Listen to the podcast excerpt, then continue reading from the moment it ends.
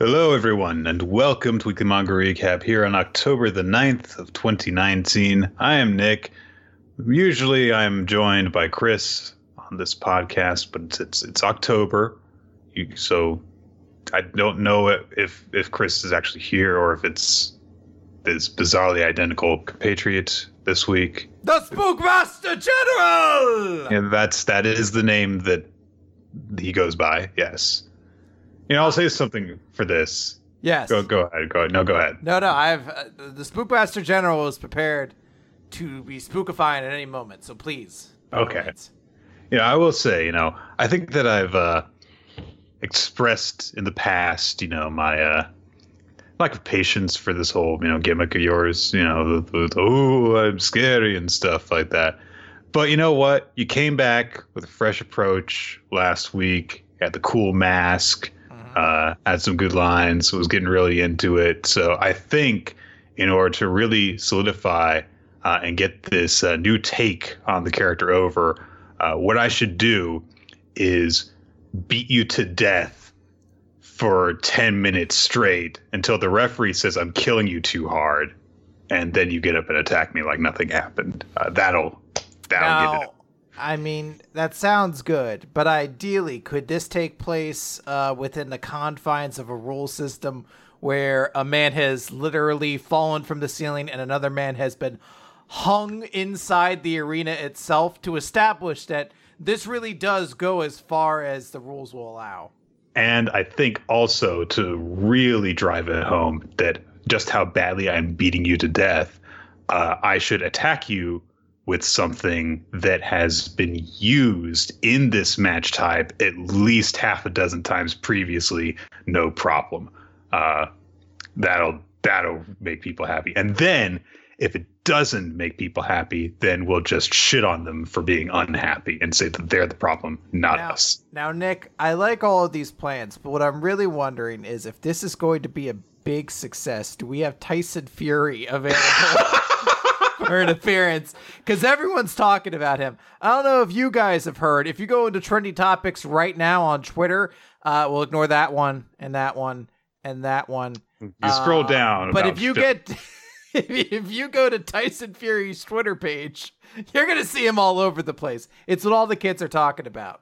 Yeah, so we need that uh, for our product. By the way, incidentally, I didn't know who Tyson Fury was until you know, five days ago, but apparently he's really popular. So I mean, he's popular in a sport that's no longer relevant.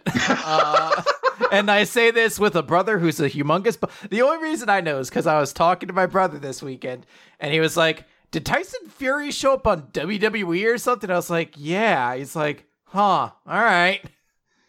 And that's the most mainstream crossover I think boxing has had since the the fucking uh, Conor McGregor fight.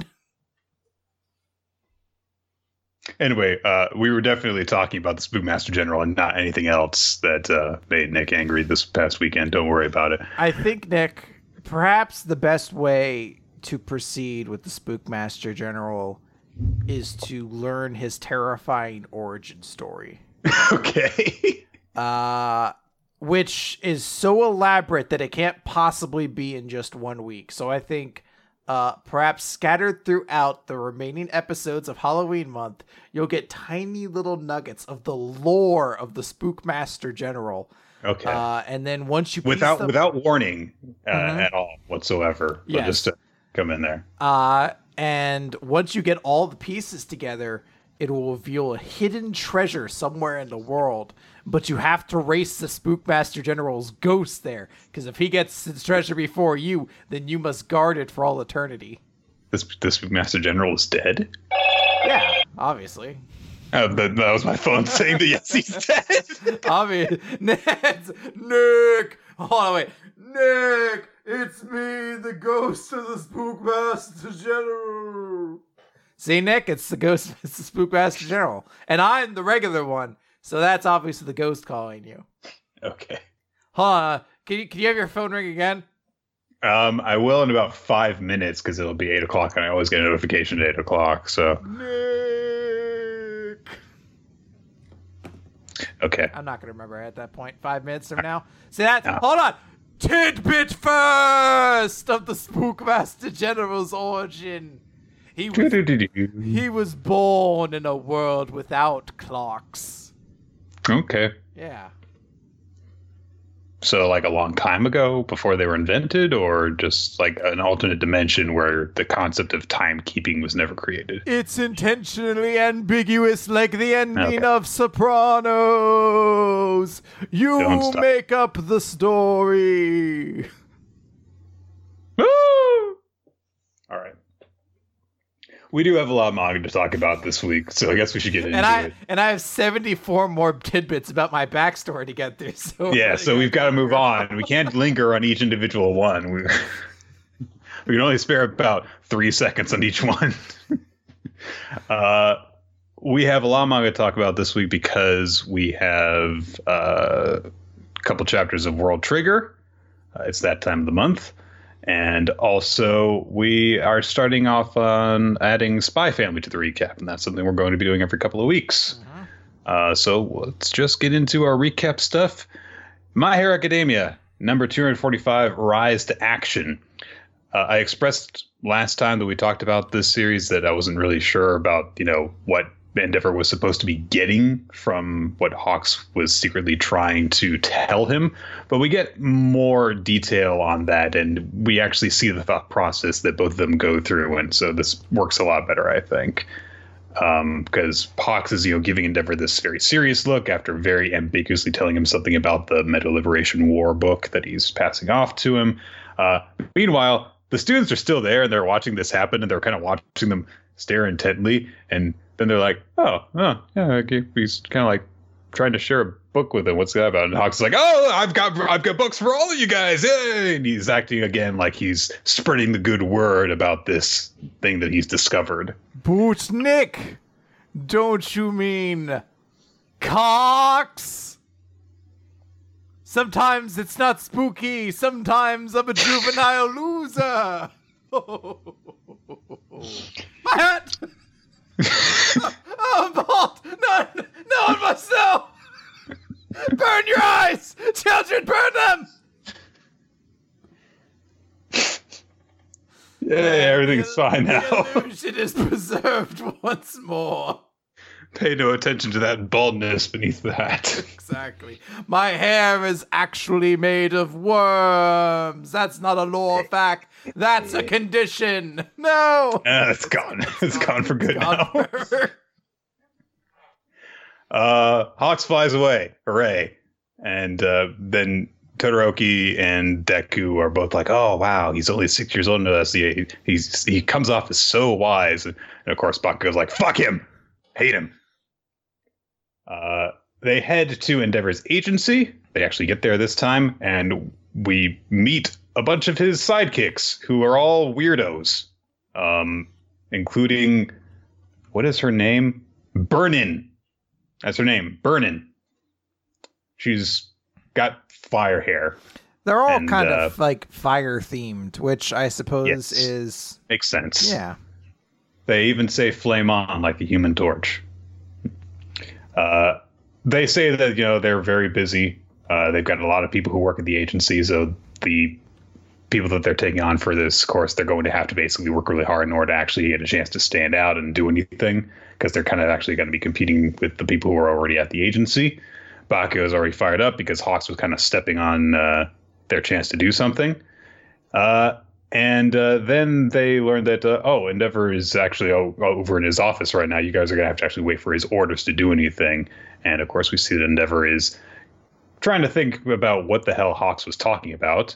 And we see that the thing that actually occurred to him was the fact that he was just acting differently than usual. Uh, and we see that the wording on some of the stuff that you said does actually come across as kind of striking, such as Hawks trying to pass on responsibilities to Endeavor. Whereas when he was talking about the book, he said, Oh, this is perfect. Everyone needs to carry their own responsibility.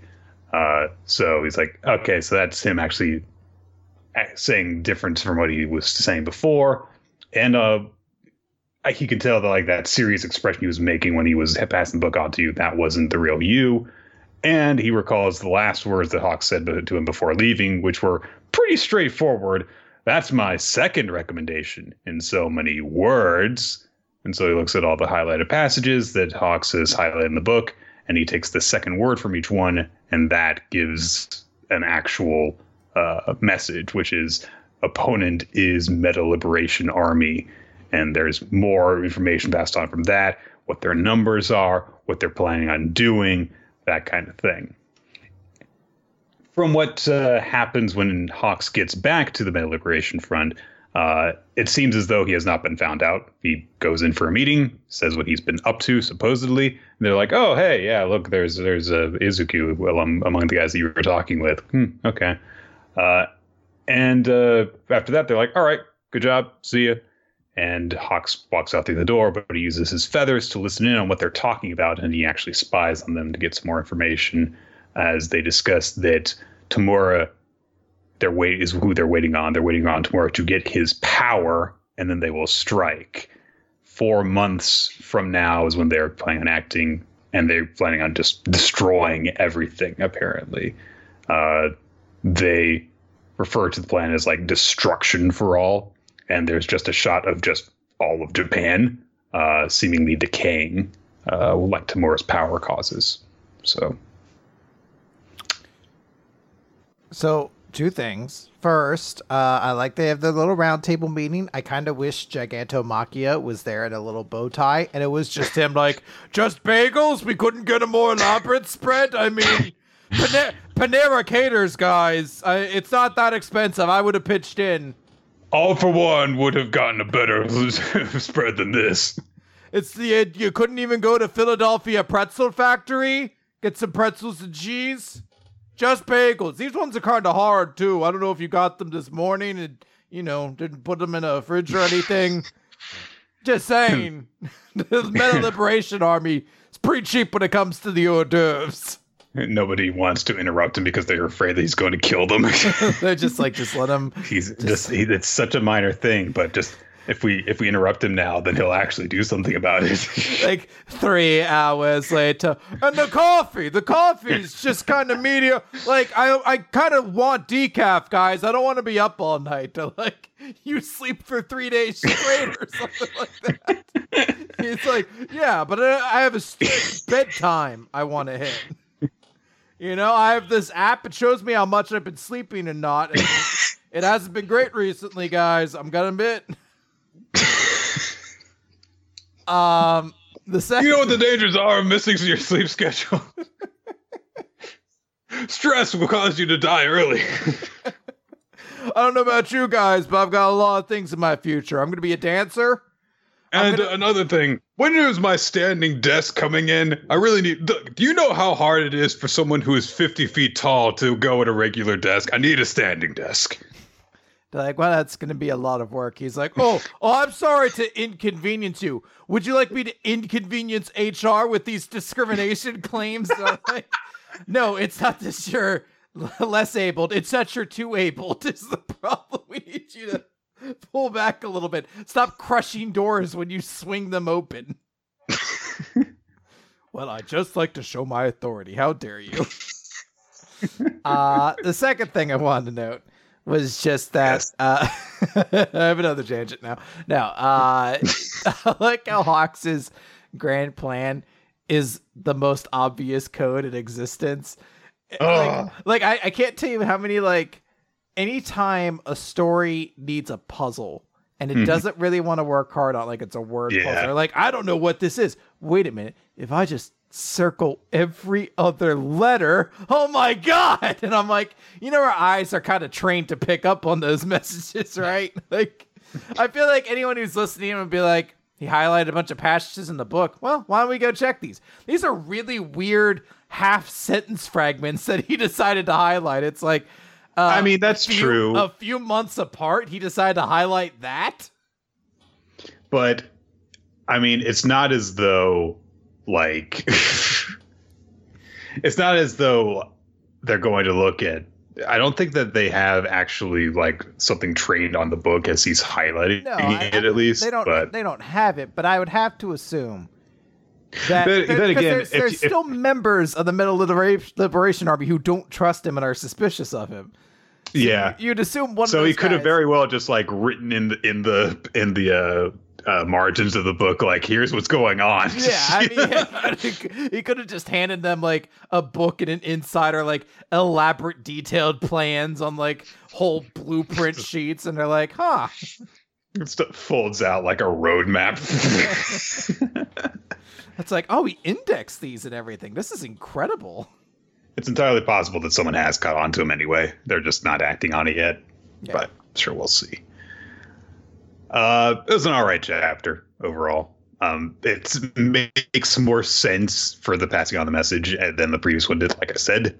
Uh, but maybe it's a little too obvious now. Who knows? Might be. Okay. Chris, let's talk about Spy Family. Sorry, Spookmaster General, let's talk about Spy Family. Sorry. Yes. Let's see if we could come up with a spooky name in this series. Well, there's no title for the chapter. It's just Mission 15. So, anyway, uh, But Nick, So- don't you mean Mission Fifth Bleed? that was never mind. So, It worked. Don't say it didn't. So the last couple of chapters that we've had on Spy Family, for those of you who uh, haven't caught up with it, uh, have been focusing on Loid and uh, oh gosh, I've forgotten her name already. His his wife. Your? Yor. Loid and Yor had to, you know, pull one over on her brother to make it seem as though they were a legit married couple. Anya kind of shifted to the background. In fact, she was just sleeping for most of it and wasn't there. So we've got a chapter that is focused on Anya to kind of make up for that. This chapter is like the first one we're covering for Spy Family is like simultaneously an inappropriate chapter for Spy Family to give an idea of what it's about, and also a really appropriate one to give an idea for what it's about because this is a dodgeball chapter. She and her classmates are playing dodgeball against another class, and we see basically a little bit more of the stuff of the evolving relationship. Uh, so you lost your chance to to, to, to do something there. Nick, there you go. me, Uh, it was sent into the past. Ghost. Law fact number two: because he was born in a world without clocks, the Spookmaster General is frequently late. He's killed a lot of people on November first. Yeah. That'd be a weird twist, wouldn't it? Ah, we've made it to midnight the next day, and then he comes through the door. I'm late. I just run through a bulldozer through the house, and I'm like, "What day is it?" we see some of the evolving relationship in this chapter between Anya and Damian, the son of the target that uh, Loid has to uh, go after. Uh, and they've got to work together because they're in the same class and they're going up against another class. Uh, the problem is that there is a genetic freak on the other team who is, I don't know, seven feet tall and muscular. I don't think he's they're supposed to be like eight. He's he's. I don't think they're supposed to be seven feet tall. I think he's like an a normal sized adult though, who just happens to be six years old. Six years old. So it's just this dude who's like like an athlete at like adult athlete at six years old. Pretty much. And so it's this is what they've got to deal with. This guy who is both very smart and very physically gifted. Uh, he takes out like four of their classmates with one throw by rebounding the ball off of all of them. Uh, and things just get worse and worse as time goes on. Uh, pretty quickly, Anya's class is down to like five people. Uh, Damian's uh, cohorts uh, take blows for him so that he's not eliminated. Anya's actually doing pretty well because her ability to read minds allows her to detect exactly where he's going to aim, and so she dodges them. Haha! Hooray! Uh, but still, it's things aren't going so well. Um, even when the guy uses his slider shot, which means that it'll just change course in midair, she can still stand still, and so it misses her, but it takes out a guy behind her. So it's just down to her and Damian, and that's it. Um, Damian kind of gives her a little bit of a compliment, and she does her heh face at him because she's six. Uh, but she falls over. She just she uh, she kind of slips uh, because she's close to the out of bounds mark, and she loses her concentration. So uh, the big kid takes this as his opportunity to take her out, even if she can you know react really well. She's on the ground. Uh, and so Damian's like, well, you know, this is my chance to stand out. The reason that they're trying to stand out is because they are under the impression that the winner, the MVP of the match, will get a uh, a good boy star, whatever they're called. The Stella, Stella Stars or something like that. Also, Hendrickson is sitting in on this uh, instead of their regular coach, so he is there too. Yay. Um, so Damian's thinking to himself as he looks down. Nick! Yes, Chris. Don't you mean Hendrik Skellington? Sure. sure, I'll give it to you. Damian thinks to himself oh, that. what's a very scary pun! Is going to make your light bulb burn out by doing that. Like. Damian is a, is about ready to let Anya get eliminated because uh, that means that like, hey, I'm, I'm still in this. We've got a chance of you know winning it anyway, and I'll have a chance to stand out. But instead, oh, he steps in the way of the shot, and it's actually a really cool image. Uh, it, it looks like very shonen action uh, Eve, like he's absorbing a blast for her while she's crouched on the ground behind him. Uh, but he can't hold on to the ball; it drops out of his hands, and thus that eliminates him from the match. So Anya is completely blown away because, like, hey, this guy who hates her actually protected her. And he's like, no, no, it wasn't. I, I, I was trying to catch the ball. That's all. Uh, don't screw this up. And so Anya stands up. Ah, the future is in my hands now. And she remembers the advice that shit that her mother gave her. Uh, you're saying that okay, here's what you have to do in order to uh, do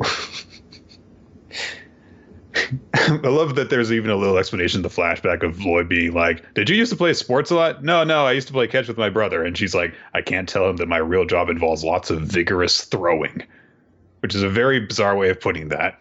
Like, I guess you vigorously throw knives into people's backs. but uh, vigorous throwing is not the way I would describe it, but sure. Throw that gun. Ha! so um, she gets very determined, Anya does, and is like, I can't let him die in vain. And Damien's just just walked over to the sidelines, like, I'm not dead. Before you. But she vows to avenge him, and so she goes through all the things that Yor told her to do, using putting all of her momentum, putting it through her plant foot with the motion of her hips, and uh, and she declares that it's her ultimate technique. Arrow of light sees the star, and the ball goes three feet forward and hits the ground right in front of her and then the guy picks it up and rolls in front of him and takes her out. Yeah, like she throws it with such force, it hits the ground, bounces up into the air, and then because it was a super shallow throw, it just bounces immediately. And he just like picks up. He's like, and that's it. And so everyone's like, "Oh wow, the big kid Bill's gonna get a, a star for this," and Harrison's like. We don't give out stars for daily activities in PE class. Who told you that? I'd be furious. I'd be like, oh, how dare they?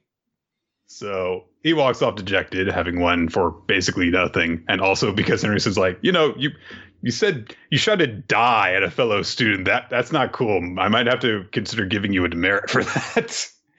Uh, but he thinks to himself as uh, Anya's friend and Damian, his cohorts, kind of all walk onto the court together. That if anyone's worthy of a star today, it would be these boys and girls who put aside their differences to stand strong in the face of great hardship.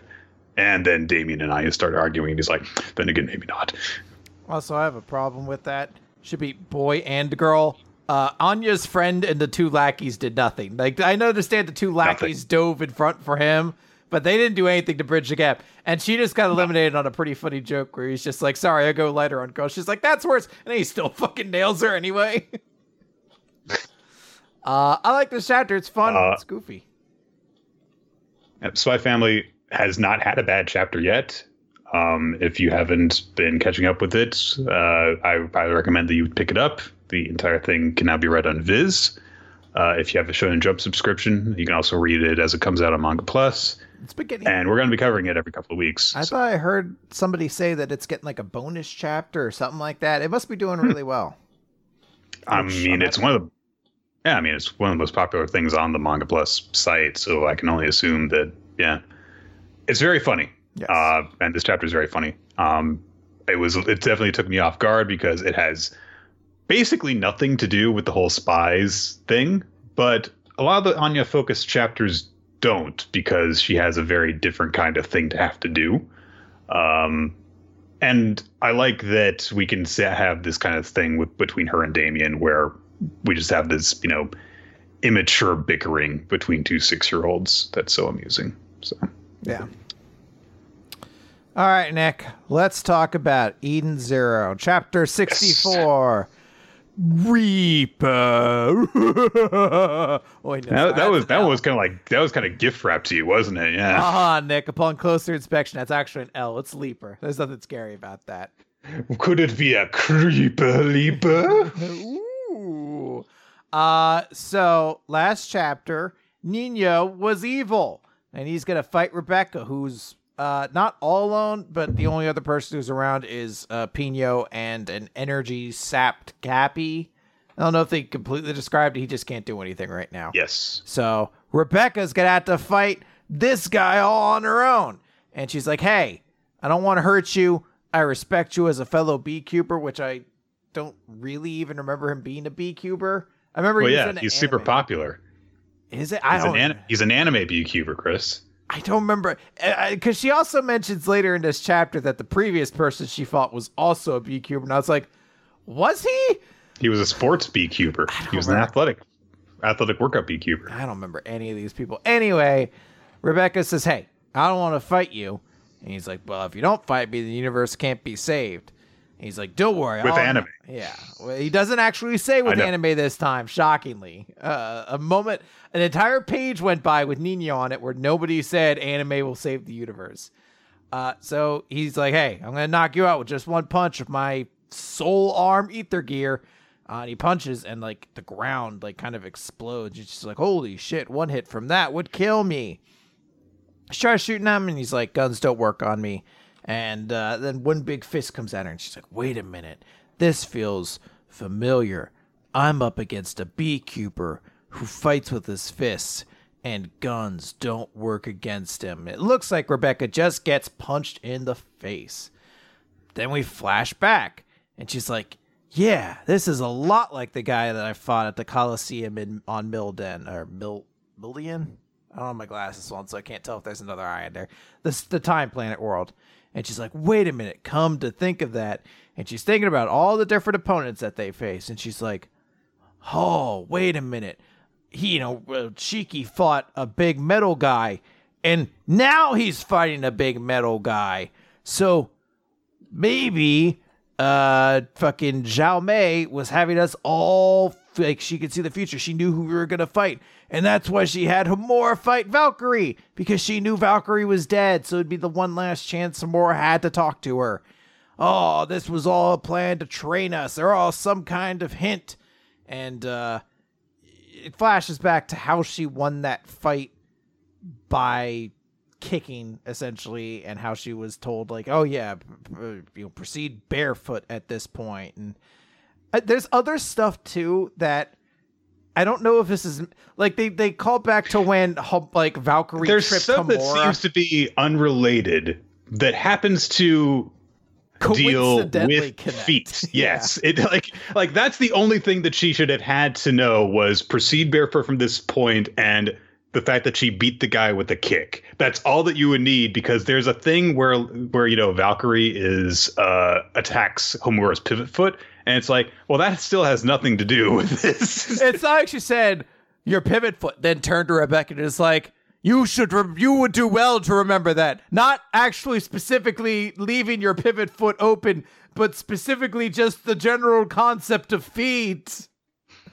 Uh, and that's what happens. Her her ankle explodes the clothes around her ankle straight off to reveal her ether gear mark and we rewind time, which I don't like. I understand what it's meant to do. It's to show she didn't actually get hit, but we're shown. I think the implication is that her power might also have time manipulation or some factor to it. Um, but that's not explicitly what she does afterwards. Like we rewind maybe time. maybe it's like Ekko from League of Legends, Chris, where you oh, actually so cool. Do we want to describe Ekko for Chris. the audience? Yeah. Ekko's uh, time manipulation champion in League of Legends, who basically rewinds time even if he gets killed, uh, as part as one of his abilities. So it's pretty dope, pretty dope tastic. Uh, so yeah, she rewinds time, and she's like, "Oh shit! All the aether is rushing to my feet," and he's like, "I didn't make contact. She flew backwards all on her own." Whoa! And, uh, she's like, "I don't know what kind of power this is." I'm going to trust it to move forward. And she's really, really fast. And she quotes an episode of Wibble Wobble Ruby Bobble Season 2, Episode 6. That is the anime they referenced before, that is Mhm. extremely significant to the situation at hand. Almost as though you'd almost have to be like, did they plan it to be like? She's like, when the man brainwashed by the evil lady villain gets kicked by Ruby and knocks him back to the sen- his senses, uh, and then she kicks him using the Bell Holly slash and just fucking kicks him straight in the face, and it's very powerful. And I do like it because as he's getting kicked, he's like, "That's the manga's attack name," and she's like, "Oh right." And the anime, was the Bell Holly kick, and he's like, "Well, I like the manga better anyway." She says, "Me too," and then he's down. Um, and she won. Uh, it turns out, uh, she's really, really quick. That's uh, her power, as she says, the power to jump or leap. I'll call it leaper. And I kind of want somebody to be like, "You want to workshop that one one more time?" Kind of feels like you it on the first thing that came to mind. She's like, "Nope, leaper." Uh, and then we cut over to Xiaomei in my favorite scene of all of uh, Eden Zero. Anytime we jump back to Xiaomei impromptu, uh, as she speaks directly to the reader and says, Ah, it looks like she's finally activated her ability. But this is only just the beginning. Who knows? Maybe this power truly will save the universe one day. Yes, the power of possibility. Fuck off. I hate it every time we cut to you. I actually really liked this chapter until the final two pages, which really took away from the impact of it. Um, I thought that the whole rewinding thing uh, actually carried across really well. Uh, I like the idea, if not necessarily the execution, with the choices for what is flashback to that. Uh, uh, Rebecca realizes that Xiaomei was actually preparing them for their conflicts on this planet, which makes sense. She can see the future and stuff. I like her idea that that's why Homura faced the Echo of Valkyrie, uh, but that's just her theory. Uh, and I like that her ether gear takes a different form than any that we have seen to this point. Usually it's, you know, on somebody's arm, hers is on her feet. It allows her to move really fast. It makes sense. And I like the whole thing that she says where they, you know, she bonds, she's had this thing that has established her bond with uh, Nino about this one anime. And so she references it when she's kicking him, and it just so happens to be this thing. Even though we haven't seen it before, it doesn't really matter. Yeah. Um, that's like, hey, I'm going to knock some sense into you just like that one character that we both like. And uh, she does. And hey, Rebecca got a, an actual straightforward one on one combat victory. That's cool. Um, and there was minimal fan service in, involved in it as well. I really think that when she's like, and I think I'll call it this, it's just super lame. It's it, it, it's a it's one a lame name, and two she just like knows how it all works all of a sudden. it's just, like it's a pretty str- the abilities she used were pretty straightforward. Uh, she moved around quickly, but she's just like it is the ability to jump or leap. How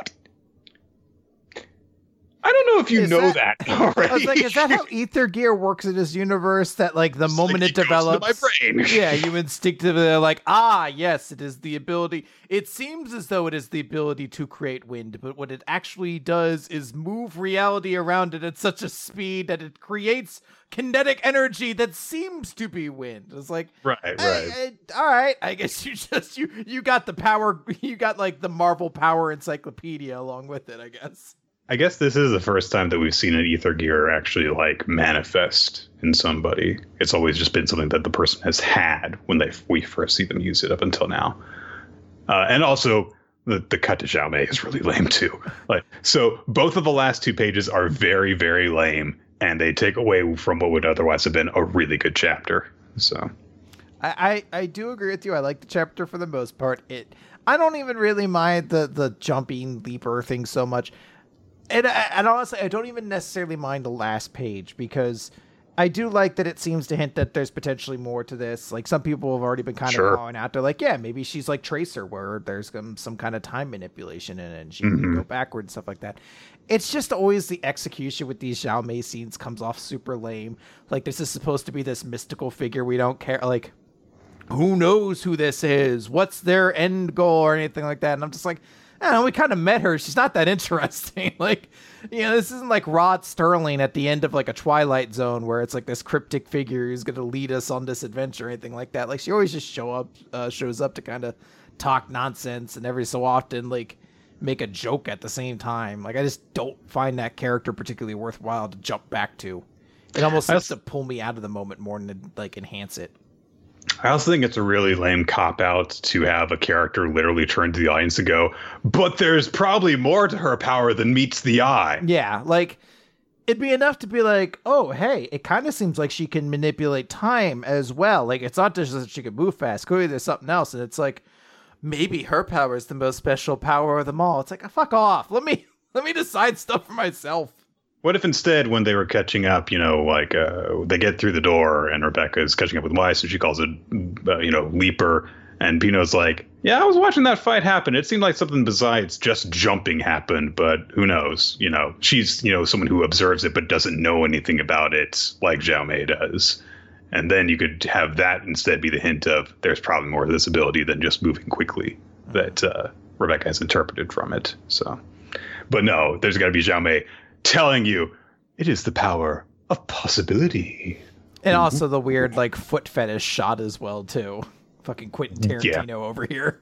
Yeah. Well, there wasn't enough feet focus in this chapter until that point, Chris. With all the shots of Rebecca's feet. But I like, despite that fact, there's not actually that many shots of her foot in like the grand scheme of things. Like a lot of it, she's actually wearing shoes. It's not anything like that. But that's just a straight up like, oh, I'm the demure little person with my feet all out. Hope you don't like. It's like a shot like, hey, her face and her feet, and then back to her face. You're like, all right, whatever, man. It's always weird when you discover that something that you're into the is also being used for someone to explore some sexual thing, and it's like, dude, I don't care if you're into that kind of thing, but I would prefer if you not, you know, put it in this thing that is supposedly targeted towards like 12 year olds because like yeah okay i get it. You're in you're into like black guy cuckolds a white girl porno but please stop putting multiple instances of it on your wrestling show that is targeted at children. I imagine there was a day where somebody told vince mcmahon what a cuckold was and he thought he thought it was the most fascinating thing in the world and we wow. have just been waiting for the day that he's been able to capitalize on it like cuz like I feel like it wasn't as big of a thing for a very long time. It's taken a lot more since cuck has become like an like a more regular insult. So someone must have called Vince a cuck one day. He's like, oh, "Oh, oh, what's a cuck? I don't even understand what." Somebody give me the dictionary. Yeah, someone someone hand me that. And he's like, "Cuckold. That's a funny word." Ah, we can make someone look really stupid like this. Ah, uh, it's uh, who all is married that I don't like. like that specifically. Who don't I like that's married? Give me CM Punk and AJ Lee. Like, sir, they're not. They don't work here anymore, sir. Damn it! then get me the other ones. you, know, yeah, you don't even know their names. You know which ones I'm talking about. Like, yes, sir, we we do. Yes. Sadly. Give me the other ones. anyway. Uh, let's talk about Yozakura family. Mission 7 Surprise Attack, Part 1. So, this is our The Good Guys Get to Do Cool Stuff chapter to uh, make up for the uh, kind of low points that Taiyo has been through in the last couple of weeks. Um, we get to a kind of a showcase of each of the siblings' abilities uh, to really actually press forward. Okay, this is what they do, uh, as opposed to just kind of being hinted at, or this is how they've been helping Taiyo out. Them offhandedly mentioning stuff. Uh, no, we get to see all of them in action as uh, Mutsumi is being es- escorted in, in one of like five freaking flatbed trucks. Uh, and there are four others around them that are just to guard hers, but they have like hacked into like some security and stuff so that they can re uh, divert all the other traffic away so that they can go all out. They fly in carried by a bunch of drones, and uh, each of them drops onto a different truck to take it out. Uh, so we see uh, one of them, hey, trash can guy has all of his gadgets. He kills everyone essentially in the truck that he's dropped into. Uh, then uh, the I forget his name, Is but his, like now or the now? I think it's now. Yeah, uh, he just like grabs one of the trucks and just kind of tips it over. That's it. It's like, oh, I can't get away. It's worth noting if you zoom in really close on the art in the panel where he lifts the truck, it almost kind of looks like I don't know if he gets like crazy veins or if his hands like turn into kind of something different. But definitely looks like he has physically like different kind of skin there. So maybe he Mm. uses some medicine to turn himself into something. It's he is the medical expert, so because when I see that, I'm like, oh, please don't be the next elf man. You look, you seemed so cool, and they didn't do anything. uh, the guy with all of the uh, artificial skin just puts disguises everyone on the truck as himself so that they fight each other, which is a really clever idea. And then eventually, one of them is just like, "I'm just gonna blow them all up," and the entire truck explodes. That'd be me. I'd be like, that's so frustrating. Kaboom. Uh, and we then Futaba gets onto the main truck. She starts to fight with uh, Hana Hanawa rather, uh, who uses like a pair of shears as a weapon, and she like stops the blades between her fingers, which is ridiculous. Uh, and then he just like somehow throws her while she's grabbing the, the scissors so that she goes out through the back of the truck. But they have uh, actually planned on this because up ahead, uh, Kyoichiro and Taiyo are waiting in the middle of the road. And so Kyoichiro is like, all right, so the flower bins delivery transport vehicles are self driving. If you force the motor to stop, it self destructs in order to erase evidence. So, how do you stop it safely? The answer is easy. You just stop it while it's running. And he just chops off the section of the bridge that it's driving on and then latches it up into like a big spider web so the engine's still running while it's just stuck in midair. Easy. There you You go. know. Yeah. I don't know Why, why. don't, why don't we do that all the time? I don't know why they didn't use this solution at speed. Like, because now that you say it, it sounds super obvious. Like you just tear Yeah, the bridge is- apart yeah. and to hold it up on spider web uh, razor wire. Yeah, absolutely. Uh, you know, honestly, I never saw the end of the movie. That may be how it actually ends. maybe. I'm Yeah. not hundred percent certain. Don't doubt Keanu Reeves, okay? I, you know, I'm very amused by the fact that there was such like, like I guess not like maybe, maybe not a phenomenon, but there really was like a big amount of attention called to a movie where the premise is like, I've hijacked this bus and I'm gonna blow it up unless you specifically stay at 96 miles an hour or whatever it was. Yeah, right. And I'm like, I'm trying to think like, what was the villain's plan out of this? Like, I think it was just I think it was a oh, distraction. Okay, like I'm trying to think. I was like, was it like a ransom or something like that? Because it feels like it's a lot of work. Like I, I, maybe I'm just dumb, but I'm like, how would you make like? Oh god, I have to make sure this bus doesn't get below 96 or it explodes. I'm like, I don't know. Am I considered? What if it needs gas? Like, does my plan all go to hell because the guy didn't get gas in the morning or something like that? So, Kyoichiro tells Taiyo to go and confront Hanawa while he maintains the stage, quote unquote.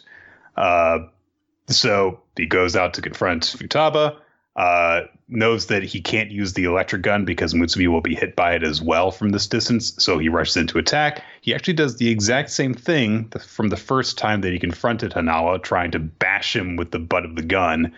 Uh, and I was like, well, he's gotten faster, but he's still coming in with this straightforward attack. You lack skill. Grabs the sand to counter it, and Taiyo just grabs his wrist as he moves as he moves to counter it, and does a judo throw and throws him to the ground. And Hanawa says to himself, "I see. So you've bloomed." As Taiyo points the electric gun at him. So it's a fun action chapter. Uh, it's nice to see like, hey, these are what this is what these characters can really do when they're in the field uh, now, and I like that they have very, very different approaches from each other uh, and different personalities as well. Um, yeah, and it was nice to have a, you know a kind of a triumphant moment to follow up on uh, Taiyo just embarrassing himself basically the last couple of weeks. Yeah, so. oh, I dig it. All right, Samurai Eight. Chapter 21 Shining White Blade. so go ahead. I no, I no, I'm I there's just a moment in this chapter where I kind of had an audible sigh. Uh and we mentioned how last week it was like, yeah, this chapter kind of is turning into World Trigger. Like, I kind of realized, like, let's, let's do this kind of crazy stuff. We've created this complicated combat system involving energy and regeneration and bodies, and you know, we could do some really crazy stuff with it. And then there's a moment in the chapter where, like, the villain's like, and your regeneration powers won't work here. And I was like, I. did we introduce them? Why did you make such a big deal about how cool they are? And immediately, like, no more! No one can use regeneration in this fight. and also, they set up so that there's this massive battle royal involving like 1570 competitors and then we get a montage to reduce them down to like 120 immediately well i think it's very specific for as to why because this chapter based on the ending is either the last ditch attempt to make this this is super popular. Oh, yeah, exactly. Or this is we're not going to last too much longer, guys. Let's start picking up the pace. This is this chapter is such a hail mary. We do see some like hints of cool stuff here, like Daruma telling the others to be his eyes, and then he takes out a sniper rifle. blind blind cat sniper. I'm I, am i am into it. Never really get to see him do anything with it, just because it's just such a fucking montage. Then one of the guys in the match uh, with Mickey Mouse ears on his samurai helm uh, literally shouts into a megaphone to draw attention. They go and attack him, and his compatriot has gone and grabbed Ann from behind them. So he holds her hostage, but another samurai comes and cuts him in half and rescues her. And he scolds Hachimaru for not protecting her because he's like, I see, you know, potential in you, but your heroism is weak. You know, you have only taught your sword to sever. That does not make you strong. A samurai, what a, man, a samurai is meant to refine exists between you two. A samurai is not blessed with heroism from the start. It is a force of will. We're still learning about how samurai work. We're I'm, still learning about samurai and princesses. I'm not like I had to also stop too. I'm like, wait, is heroism tangible? Like, is it like key in this universe where there's an actual like? Because they keep referring to it as though it's just like the virtue, like your your heroism is shallow, but then like on praise, and he's like, ah, such keen heroism. I'm like, I don't. Wait, is it actually energy? I don't understand. So the other samurai, because he and Hachimaru square off, because they're in this fight, and they're like, "We're gonna go, we're gonna fight each other now." And so he's like, "Pray if you do not want to lose your connection, young princess." And so she thinks on her past and how she was, you know, this kind of reject that everyone looked down on, thought nobody thought that she was good at anything, but oh, no, she even also hints at like there's some stuff going on that because there's she remembers someone saying something about her older brother, but it gets cut off uh, before that thought could be completed because Hachimaru apologizes to her for not being perfect. And it's like, that's okay, because that's why I'm here. And yeah, the guy's like, very keen heroism is this Oros comes up around them and they slash at each other. And there's like a freeze frame of, of Hachimaru's sword, and they're all black except Hachimaru's blade is white. And he's like, What is this? A shining white samurai soul? And Darn was like, You are beginning to awaken at last, Hachimaru. It's like, so we're we're going with like right now for Hachimaru to get his like Super Saiyan form to get his Shikai because it seems like awkwardly timed and like oh, super so. So this chapter like you could tell it, unless Kishimoto has lost all ability to coherently tell a story this absolutely is a chapter as you said that's a hail mary that's attempted to get people because narratively this makes no sense. We literally the the chapter prior to this was the resolution of Hachimaru having a moment about learning that he was weak and bettering himself and succeeding at that, doing that, you know, big crazy move to score one point off of Ryu and having like a big success moment after it. Then in this chapter exclusively, not even throughout the whole chapter, mind you, the last half of it, Hachimaru uh, goes to attack this guy because he's like, I'll take you down. But by doing so, exposes on. And not like it's just he does this attack and Daruma's like, oh, he exposed on. Like it's not like he made a mistake that you as a reader, if someone didn't coherently say this to you, would be like, oh, Hachimaru clearly just made an error. They're just everyone like the like uh, Daruma just tells us like, uh, he fucked up real bad, and they're like, yep, you fucked up. You left on there. So then there has to be this big moment about like, oh, the two of us have to strengthen our bond. I was like, do you? I feel like we just handled this like three chapters ago, and now we're doing it again, all within the time span of like eight pages. Yeah, I mean, I think that. Yeah, it, it really feels as though things are just like not going so well for this series. Um, and I don't know if it means that necessarily it's going to like, you know, end one week before Beast Children does, for example. But it seems as though it is not going to last much longer unless something drastically changes. Uh, and you can definitely tell that this whole battle royal thing was supposed to last much longer, uh, and it's not. So. Yeah, which is a shame because I actually like we were kind of excited after the last couple chapters. We're like, oh, it seems to be getting back on track. It's doing cool things, but there's nothing more defeating than being like, hey, we introduced a cool new way. Like we're kind of establishing this is how we're going to use all of our powers. And like a full trigger was like, all right, no more Trion bodies, everybody. That's it's, it's too fun. And then we uh, have to look, look, Chris. We have spent the last 20 chapters clearly agonizingly going over every little detail about how samurai, locker balls, princesses, key holders, samurai souls, bone handles, how all of them work and what all the rules for being a samurai are and the relation between them. Anyway, we're doing things different for this part of the story.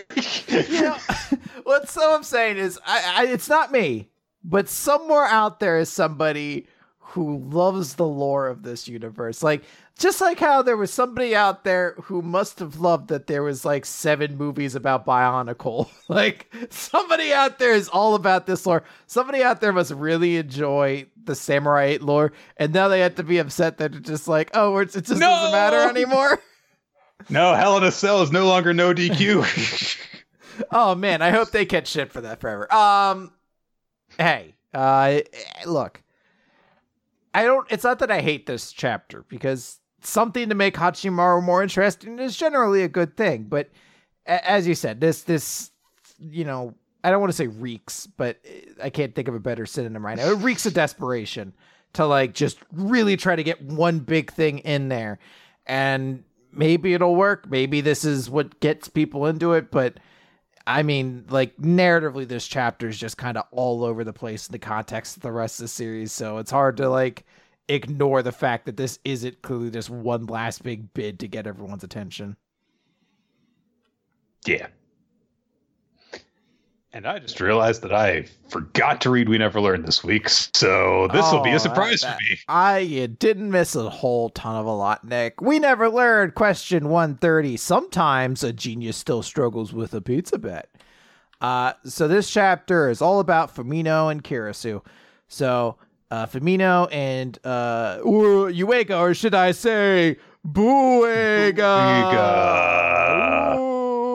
Want to go over to the lamp, but imagine the lights flickering right now.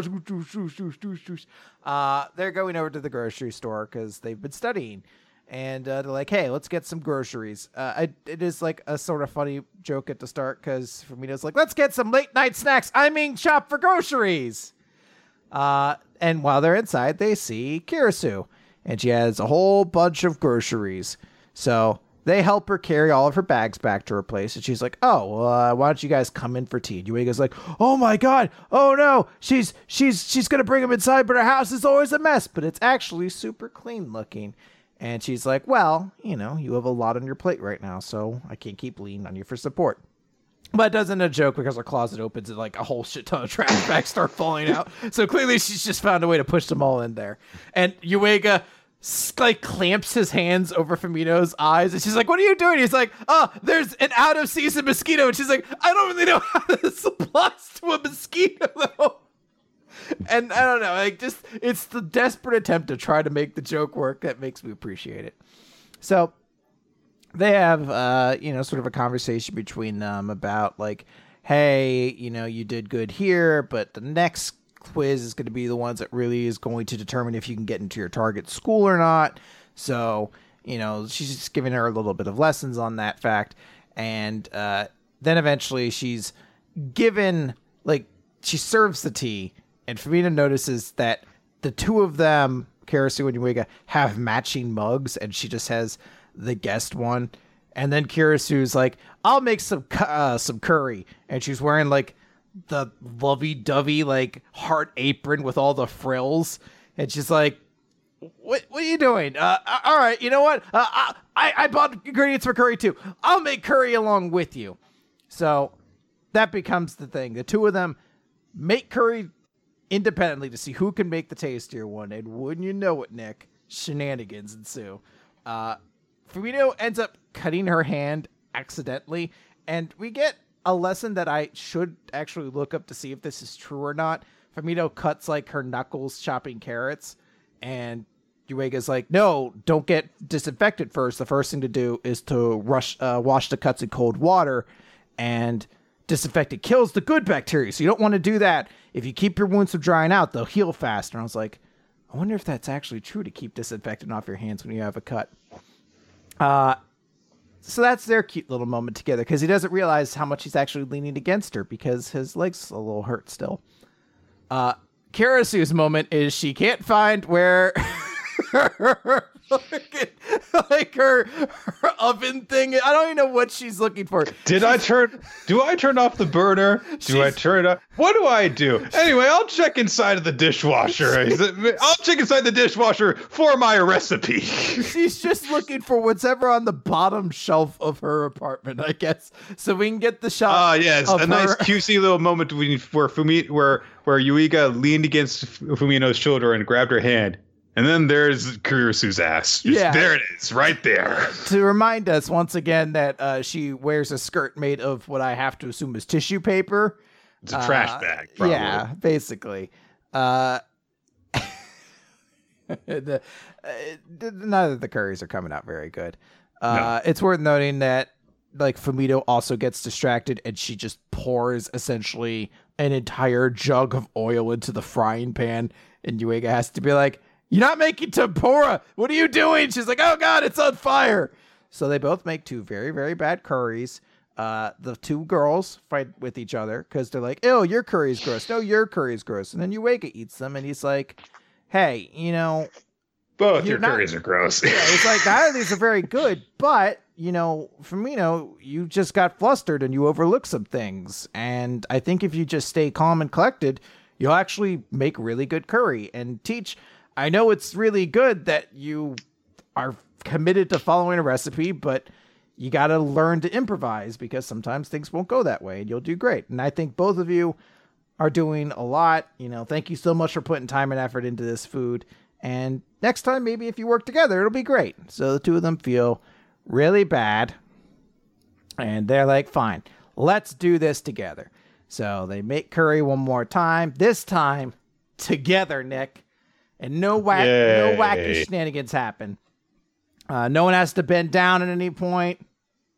No one's top uh, falls off due to a seasoning error or anything. No like one that. puts no one puts hot udon down the other's cleavage. Not well. Hold on, we haven't gotten to the last page yet. We don't know.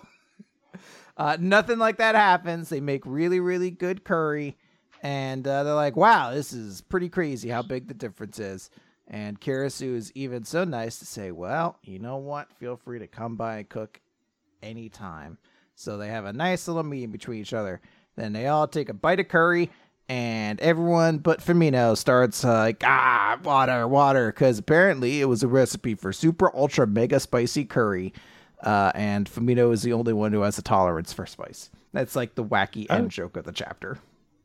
How did they not know what kinds of pepper they were putting in the curry? I was gonna say, like, did you? because it specifically it specifically calls for Carolina Reaper. yeah, I was gonna say, do you just casually have Carolina Reaper hanging around your house? Oh, you know, uh you know it's a fine chapter like the moment of like super gratuitous fan service is eye rolling Mhm. and it's not like a super significant relationship to develop between Kirisu and Fumino. It's nice that we saw more, but we did just kind of have the same thing like a couple chapters ago. But it's Yeah. okay. I, I didn't hate it or anything like that. All right, well, let's move on to Dr. Stone. Z equals 124, invention of gods and devils. So, uh, the Kingdom of Science's goal at this point is to get the Petrification Kingdom to use the device, the Petrification device, that they can intercept it. So, right now they're working with Mose, who's under the guise of mysterious invader who wears black and stuff. And uh, we see him briefly beating the crap out of the Anubis mask guy who was one of the guards uh, in the kingdom. But Nick, Uh, yes, don't Chris. you mean a new boost masked guy? Sure, why not? And uh, when we see him the next day after they've clashed, uh, both of the ears of his mask are broken off now because he got the crap beaten out of him. Yeah. Um, and uh, it's we ex- get the explanation that Gen specifically instructed Mose to go after a guy who would exaggerate somebody, uh, exaggerate what happened to make himself look better, therefore making the forces seem much stronger. So he basically explains that he was like surrounded by. We don't see like what he's saying. It's just a word bubble, and then there's a visual inside of it. So like it's him surrounded by like nine spears, and then him holding up a boulder in one hand and shooting a laser blast with the other. and I love the shot of uh, Ibarra and uh, oh god, I forget I forget her name, but the female guard of them like looking at him in bewilderment and and disbelief. Like I like how Ibarra's got like a skeptical, like the one eye down, the other one like the eyebrow quirked up, but she's just like arms crossed. She's like, "This is nonsense." This is this is not what happened. um, but yeah, the, their strategy is quite straightforward. They're going to make their hooded phantom guy scare the enemy with his great strength. Then, uh, before they uh, they'll set up something so that they'll have a clear area to plant the drone. They'll uh, set it up so it looks like they've got an army coming over a hill, therefore causing them to send out the stone, and then they'll have the uh, drone go out and intercept it. Hooray! That's what that's what they're going to do. Uh, and Gen's like, well, that's assuming everything goes smoothly and nothing ever goes exactly according to your plans, do they, Senku? So yeah. Uh, and Ryusui points out, like, okay, well, but here's another problem. Uh, Mose is going to be at the site of the decisive battle. Um, and um, we get this thing that says that uh, I think that Moses is actually saying this to, yeah, he's saying this to the Petrification Kingdom and the press. And he says, like, you know, if this, you know, hooded warrior is so fearsome, uh, then that means that both Kirisame and I are going to have to face him together. Uh, and Ryusui points out if they do that and they throw out the uh, device and we intercept it, the moment that we do that we do that, Mose will kill all of us and just steal it for himself. So Senku says that's why I'm cooking up an anti-Mose plan. And uh, we see that Kaseki is at work. He is chopping up his glass blowing iron pipe that he used for a long time ago. Um, I mean, like this just happened in like the anime to give you an idea uh, of when they were actually using it. And they've stuck it inside of the fidget spinner, uh, basically. And so Kaseki has no idea what's going on, uh, but he says that he's supposedly crafting this ultimate weapon, uh, which of course Chrome has no idea what it is. But as the parts are all put together, a bunch of people who are from modern times see see it and realize what it's going to be because it looks like it's a pistol of some sort. it's a really cool looking uh, kind of steampunky sort of thing because the uh, chambers rotate like vertically as opposed to horizontally uh, in order to feed rounds into the barrel. Or that's not the way best way to put it, but the chambers feed around in a circle as opposed to like going around a spoke. Yeah, it's it's an interesting way. I, I have to wonder if it's actually possible to do it that way. It feels like it'd be more inconvenient than a normal like cylinder, but well, it you certainly wouldn't cool be able to. You wouldn't be able to fit as many rounds into it as uh, with a like a revolver. So, Mhm. um, so they do this and they're like, okay, you know, all right, we've got we've we've got this weapon that we that can be used. But Ukyo speaks up. Chris, Ukyo, is very important. He's very Nick. Well, you know we shit on Ukyo a lot, guys. Ukyo is the most important character in Doctor Stone, and let's go out on a limb and let's just establish that now. He is one of the five major generals of the army. Uh, Yes. So when he speaks, his opinion counts. Is that just that? That's it. Yep, that's it. Okay. His opinion So- counts. It's very right. significant, Nick.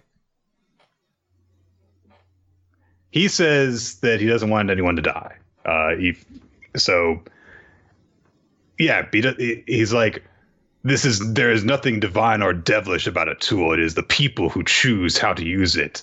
Uh, and he's like, I know you'll tell me to shut up, but I don't want to see anyone die. But Yasu's like, well, no, look, that pacifism is no mere lip service, and it's not just has to do with ethics. When people start dying, then their family and friends can hold a grudge, and they'll want to kill us. So we shouldn't kill people because they'll come after us. It's only logical.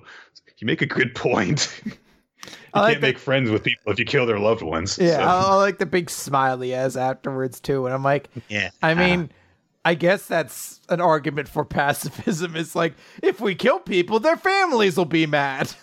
He's like, well, we've all reached the same conclusion then. All right.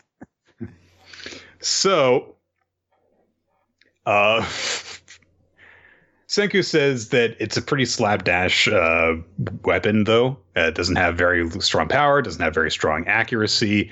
The best, in the best case, it will serve as a tranquilizer gun. And so Gen's like, "You mean you'll have tranquilizer rounds?" It's like, well, see. If we trip someone up with this, then when we steal the petrification one, we can turn them to stone and revive them fully healed. So that's no different than a tranquilizer, isn't it?" It's like, not. I get your point, but no. uh, so Ryusui asks, "Well, wielding a handgun is a tall order for someone inexperienced, and there is barely anyone in Japan who would have experience with doing so." And then they look over, like, "Well, the only people who would have experience using a weapon would be a, a police officer, right?" And they look over to Yo, who has also been revived, and they're like, "What? Really? We're gonna give this kind of weapon to him?" And immediately it was like. It's, ah, it's his big, stupid fucking face that makes it. How fucking childishly excited he is that he gets the gun. He's, oh! It can't be a good idea to give a gun to the guy who has no depth perception because there's stone over one of his eyes. Nick, I'll have you know, I doubt that'll ever be a factor. Besides, you know, at some point, fucking, uh, he's gonna see a snake and his eye's gonna pop out and break that other fucking stone piece off or whatever. So Chrome has doubts, but Gen and Senku are like, nah, nah, he's a strong candidate and he's really easy to control. And Gen starts talking about like, yeah, you'll go be, go down as the New World's first ever sheriff. And Amaryllis puts on her seduction act in order to, be like, oh, you, you and that thing of yours are so cool. and Yo just gets an even stupider grin on his face. He's like, yes, yes, that's right. Back when I was a cop and he troublemakers I spun on the street had to answer to my little friend like Blabbo, yeah. And they're, they're like, this is, a, this is a bad idea. I don't know about this. But ah, he takes out the gun and pow, pow, pow, yeah, fires off some shots. And they're like, he missed all the bottles he set up. But ah, Yo lowers the gun then and a snake falls out of the from the uh, ceiling of the cave and it's dead and you can tell because not only is there a halo over its head but there's a word bubble that coming out of its mouth that says dead That's how you can tell the snake is dead. It's dead. So they're like, oh my god, he spotted that critter before we did, and it's, and he killed it. So they're like, yes, we're no longer the hapless sitting ducks we once were. Firearm acquired. Good job, yo. And then Yo's like, can't tell them that I was actually aiming for the bottles. it's a sh- it's a shame because the shot where he act like the two page spread where he actually fires the gun is supremely cool. it's And- really cool looking. Like seeing him like holster the gun and everything like that, even though it's such a goofy looking gun, he looks so dope doing it that it's like the moment at the end of it where he's like, "Oh wait, no, I'm still an incompetent Goober." He Goober, you're like, "Oh, I thought he was gonna be able to be redeemed for a moment, but he's still a knucklehead." Yep. Fun chapter though. I was not expecting them to go the route of like, yeah, we got a gun now, but here we are. So And you know, now that they say it, it makes a lot of sense. And I do actually really appreciate that Yo is playing back into the story. It is relevant. Mm-hmm. Like, I, I really dug that. I, it was a really satisfying thing, and it was a good way to kind of execute his character. Yeah. Plus, you know, all the characters that got brought along and stuff like that. There were a lot of people that went on the ship for this voyage, and it's nice to see so many of them actually get something to do. It makes it feel as though, like, yes, there was a purpose for why these characters were brought along. It wasn't just like, well, logically, this character would come along with them. Yeah, So- I mean, honestly, even thinking about it, outside of the two people who are prisoners and Kinro right now, is there anybody that hasn't really done anything over on this side of the island yet? like Nikki, I think. Is she the reporter? No, she's the uh, braided girl who's part of the oh, muscle. that girl. Yeah, I guess she hasn't really done anything super big yet, but I mean, still, that's pretty like that's a pretty great like batting average to have, where it's Mhm. like, And this the arc's not over yet. yeah, So exactly, like eighteen out of the twenty people or whatever the number actually is, like everybody does feel significant. mhm. I think they brought Magma along too. Magma's But- there, yeah. But yeah.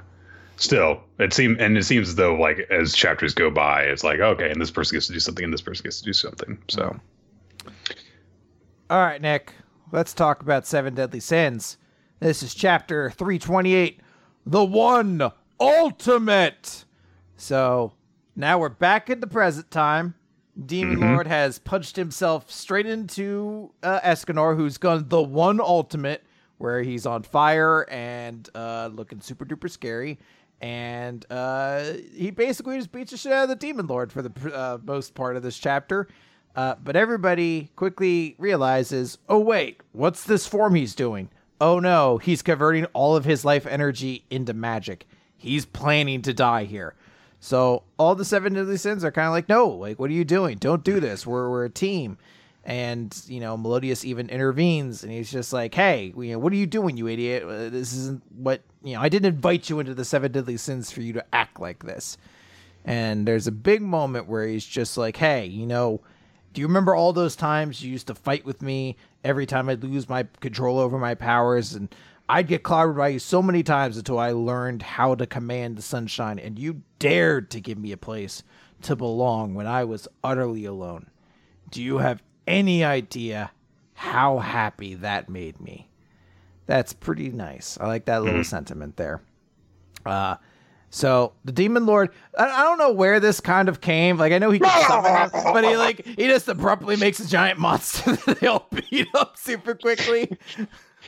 Like it was like I don't know if it's supposed to be like a big. This was super scary and won't be killed in the same chapter that I summoned it. Go kill those fuckers. Uh, and they immediately just start beating the shit out of it. But Escanor leaves the deer. He's like, "Hey, I've held a promise in my heart all this time that once this life was ready to be abandoned, I'd instead sacrifice it for all of you, all of my friends in the seven deadly sins."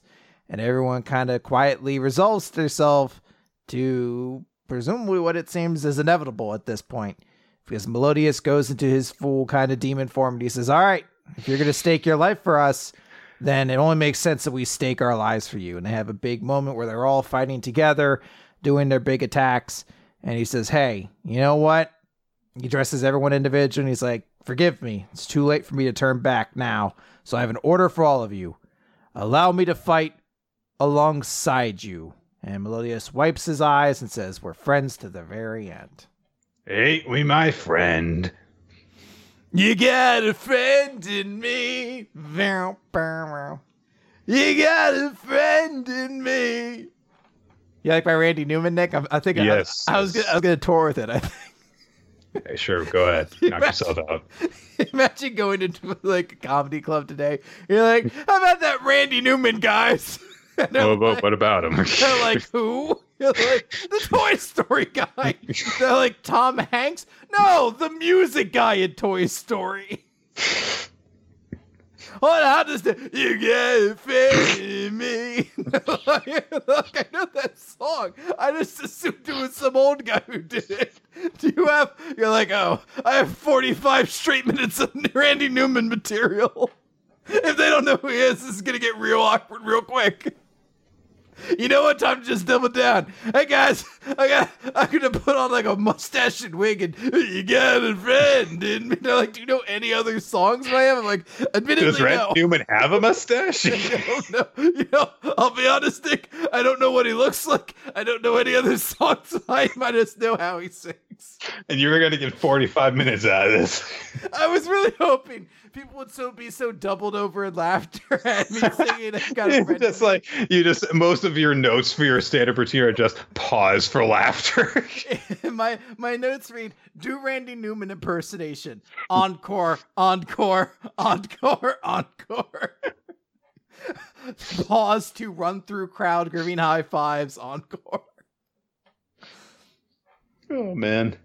Uh, It's a good chapter. I, you know, I they're really hammering in the idea that this could be the end for Escanor, and it's got me to the point where I don't know either way, and that's usually a place I like to be at, where I could see them going either way, and if they do keep him alive, it doesn't really feel like a cop out because it feels like they really have done enough to earn keeping that character alive. But if they do kill him, that's you know, everything's been set up for it. Yeah. Uh, I agree.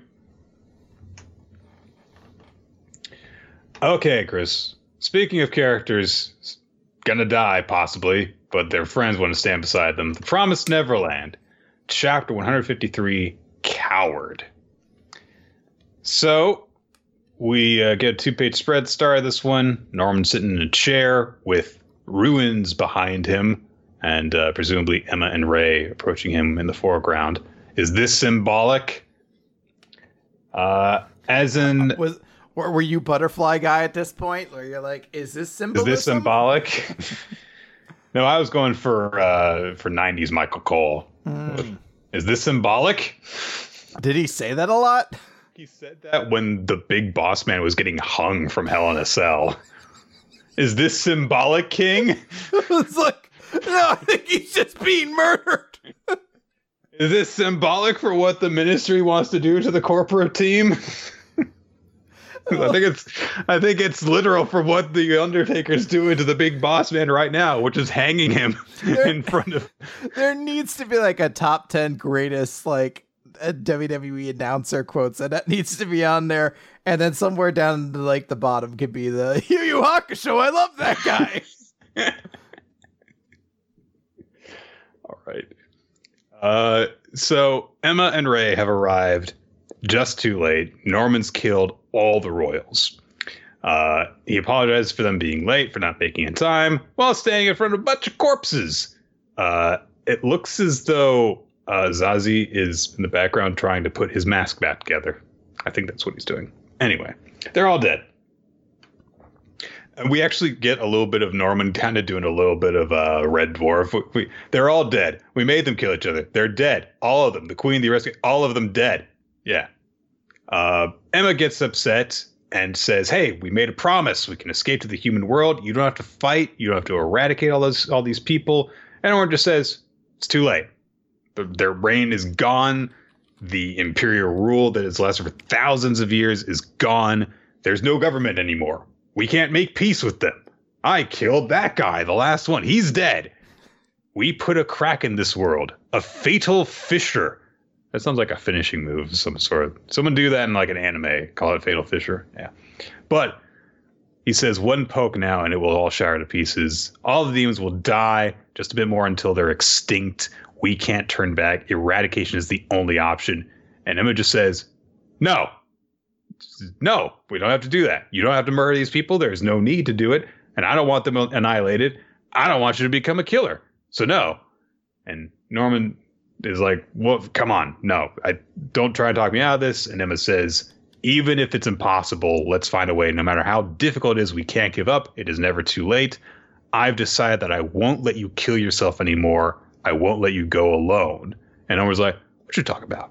Hmm, what are you? I'm like, go, what, what? And Emma says, you're a liar and I don't trust you and you're not going to fool me again. Like, I know, I know you. Like, we are family. I see through what you've been saying.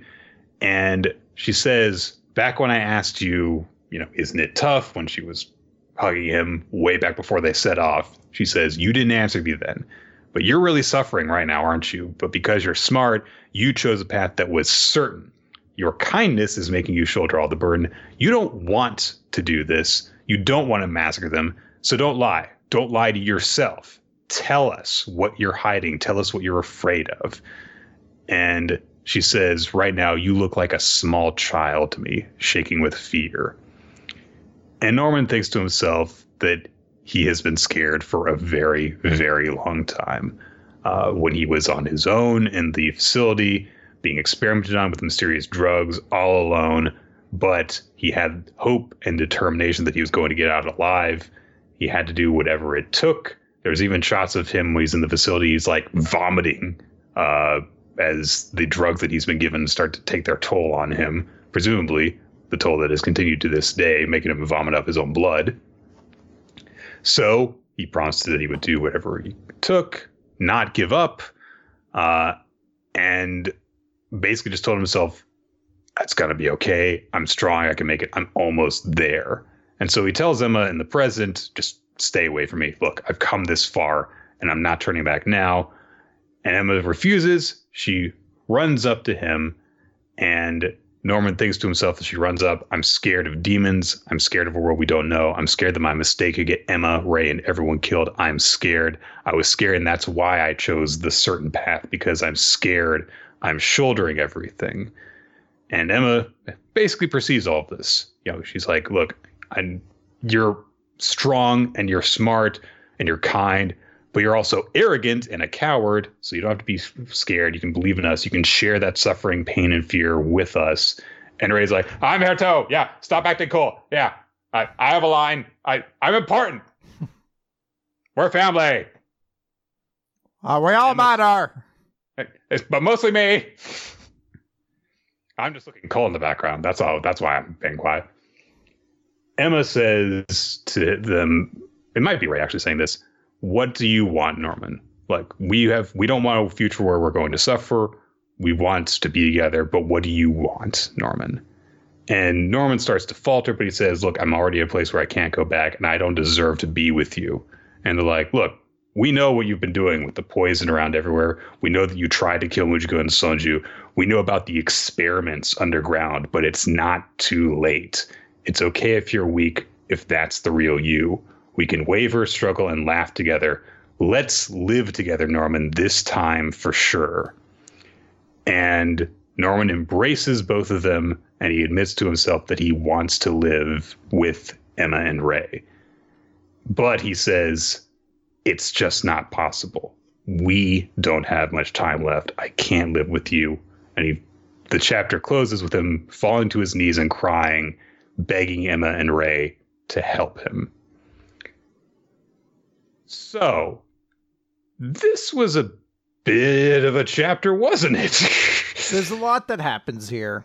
And so much of this chapter is like the big kind of meeting between these characters, uh, or, or a big sort of discussion rather between these characters. And it's a little tough to know exactly what to think.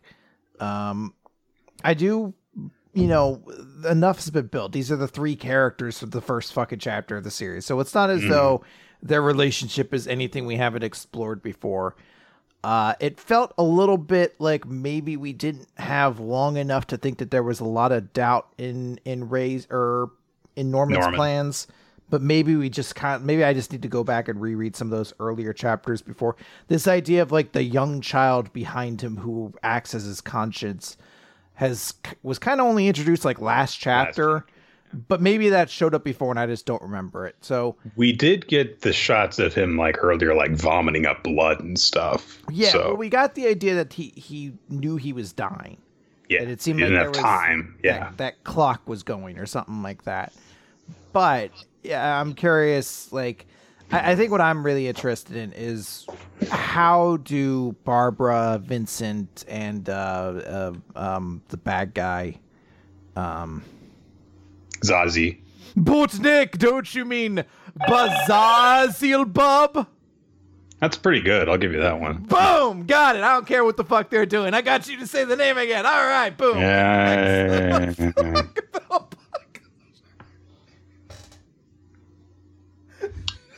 and on that note, yeah. Um, I'm kind of with you in terms of like I don't really know what to think of this yet.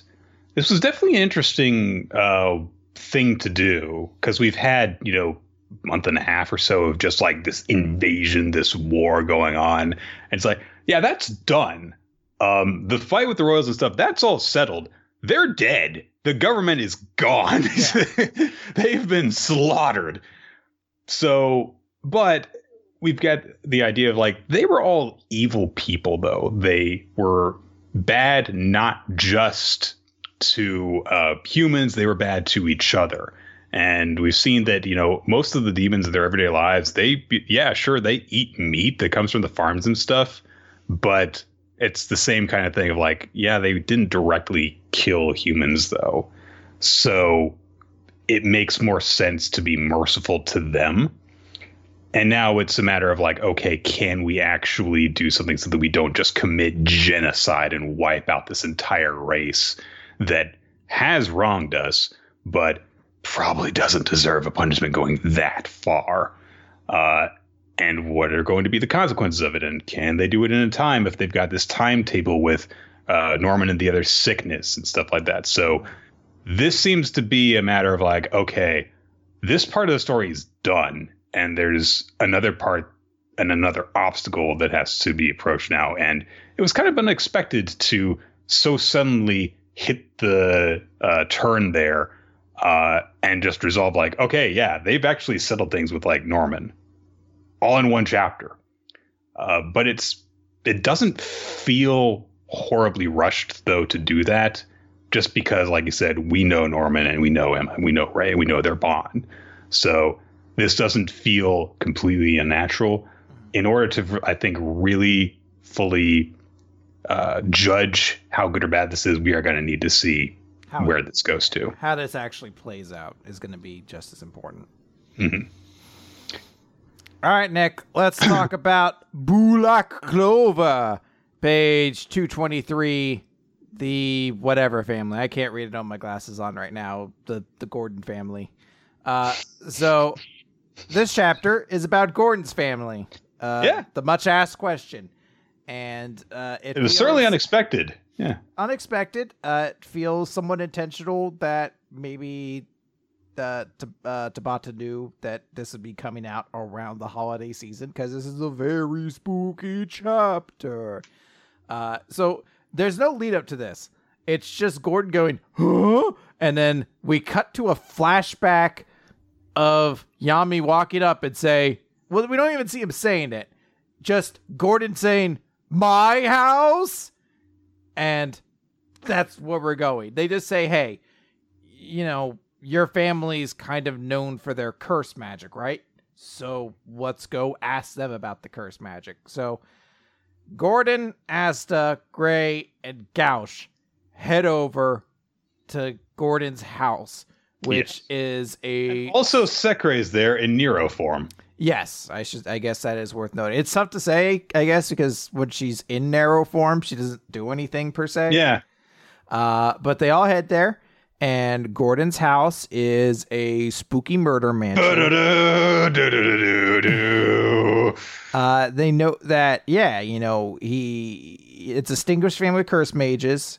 Uh, his family's trade was cursing people, and it was kind of impossible because of that for him to make friends. And we find out that he has sort of left his family uh, and hasn't kind of returned to them in a very long time. So uh, his family opens the door, and uh, it's his father, mother, little sister, and grandma, and they all look exactly like him, the exact same face. And he even has a pet dog who also looks exactly like him, who bites him on the butt. Uh, and the only real part of this that's worth like commenting on is the dad's like, "Oh, you've come all this way," which is an inflection. We're actually meant to believe that's how they talk. And Gauche looks at the father and father. He's like, "I don't get it. Why are you two look alike? You're not genetically related." I thought that was amusing. Yes. Uh, so they're having an awkward family dinner. A scary situation to be in. I, I, again, we're we're meant to believe that they actually like quietly murmur creepy things to themselves while they eat as well, because everyone else is eating in silence, but all the members of Gordon's family have spooky speech bubbles of gibberish next to their face. so, uh, Gauche, being the only one here with any level of responsibility, is like, this is really awkward. Will you guys say anything? Uh, but Ass is just like, this food looks gross, but I can eat it. And that's his contribution to this chapter for the most part. Uh, there's a moment where Gauche's little sister gives Gray uh, uh, something, and Gray's like, "Oh, what's this? Oh, it's a screaming eyeball." uh, Gauche's grand, or sorry, Gordon's grandma goes up to Gauche and is like, "Oh, is that you, Nathan? You've gotten so big." Um, and I wonder if that's meant to lead into anything, but it's not. I guess she's just senile. I was trying to think if Nathan was somewhat different, but that is the father. So I was like, Yes. a brother or something. And I was like, nah, just a joke. Ah, she's senile. Uh, but eventually, Gordon's like, "Hey, Dad, we need to talk. I basically abandoned the family's name, and I it's not my place to ask. But I have a friend now, and for the sake of that friend, I need to know everything about curses and devils." And his dad, there's like a dun dun and like a zoom across his face because he doesn't react to it, and he's like, "Sure." And he gets up and he's like, I will show you my hex research worthy of a family with centuries of expertise in curse magics and secret arts of deals with demons and plagues. And he shows them his horror mansion, and Gray does her absolutely best Junji Ito impression, which It's a really nice li- little detail. yeah, Kind of wish there were a little bit more uh, panel space given to it, but Yeah, do appreciate that though. Uh, and he's like, "Yes, this is my beautiful research lab. Do you like it?" And he's like, uh, "Gordon's like, I knew it. You're doing wicked research." And he's like, "No, my son, I've been waiting for you to return to us. Your poison magic is a talent worthy of inheriting my research." And he's like, No, I don't want it. I'm just here for the devil related curses, and I'm just doing this for us. I don't care about coming home. And he's like, But I could teach you everything of my curses and poisons and drugs. He's like, What do you think life is? He's like, But humans die quickly. It seems you don't understand, so experience it for yourself. And shoots out like these black veins. And Asta tries to block it with all his swords, but then one pierces him in the throat, and we see it through like the silhouetted image of Asta's being pierced. And then he like goes up to him, he's like, Huh? I'm fine. He's like, Yes, it appears your temperature is very normal. and then he just explains, he's like, We're actually good doctors now, son. You should have just talked to us at some point. And that's the whole joke of this chapter, is that Gordon is like not talk to his dad at all at any point. He's like, Yes, we used to do spurky curse things, but now we just heal people. so that's it. they, they I'll help you now. so the end of it is he's like, "Let me show you where all the curses are in the area," and they like they see them all kind of lighting up, and they're like, "Oh, hey, there's one at the Black Bulls headquarters. Oh, well, that must be Henry." And then there's one over there. What's that in the Heart Kingdom? So On. implications that they're going to the Heart Kingdom, and uh, that's a chapter. Nick, what'd you think about it? Uh, I didn't hate it. Um, like it didn't do a lot for me, especially because it was like, hey, here's this character who's done literally nothing important up to this point, and here's a bunch of stuff with him and character development and resolving a conflict that might have been given some lip service at some point before. I think it might have been brought up, but I don't remember anything really important about it. So, but yeah, so good for the 12th most important member of the Black Bulls getting that whole thing resolved. All right. It was amusing enough on its own, also seasonally appropriate. Uh, so it was fine enough. I don't. So I, I wish we'd actually gotten it played up more. That Gordon's thing is that he's supposed to almost be like the Halloween spooky character. Like I know he's kind of got a spooky appearance and his magic is is kind of dark and that's why he kind of doesn't like to use it, but I never really got the impression he's kind of like the horror monster character of this mm-hmm. group or whatever. Like when you see his house, you're like, wow, it feels like he really should have been playing up like the goth creepiness of this character more because there's actually a lot of humor within this chapter that's really funny. Um, I do I love the joke in only the way Black Clover could do it, where it's just like, Dad, you don't understand. I care about life. I'm not gonna follow your path. I I'm valued my friends and everything like that, and I won't I won't do your dark research anymore. It's like, but son, you never asked. We hear people now, and it's like, oh cool, this conflict has been abruptly solved immediately as a joke. All right. Um they do mention that it started with his generation as well, with the father's generation. So presumably, that grandmother who is adorably senile and is mistaking uh, uh, for him, as actually it was like actually a horrible torture people curse monster. so yeah, now that you say it, yeah, I guess not nearly so sweet and old, and is she? They're just like, ooh, just watch out for her, or she'll stab your neck and try to sew maggots into it. Like, wait, hold on. you waited till we got to dinner to make Nana, how many times do we have to tell you no family quiet curses at the dinner table? You can't tell me what to do. I want to genocide your whole family. Uh, oh, think you think you can just put me away and not let me genocide the whole family? You're like, oh, just like that super dope moment in Order of the Stick where V goes evil. uh, I was one of the three who's. uh, so, I was the one with purple eyes. Uh, so I actually I do appreciate too, and this isn't something that I've kind of noticed. I don't know if a lot of this has kind of been retcon to explain this, or and this is a full admission.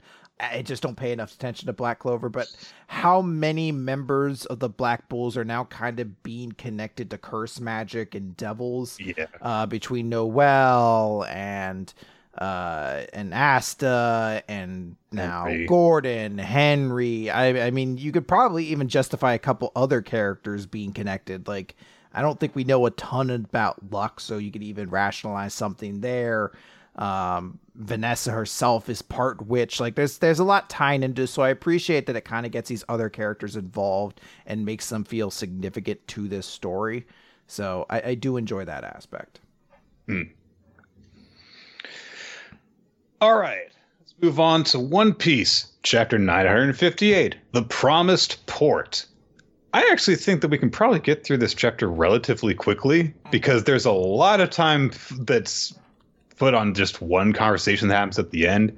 But this is kind of a chapter that occurs in like two parts. The first is a flashback to uh, see Roger's crew uh, all together. This is back during the you know the, the but just before the great age of piracy.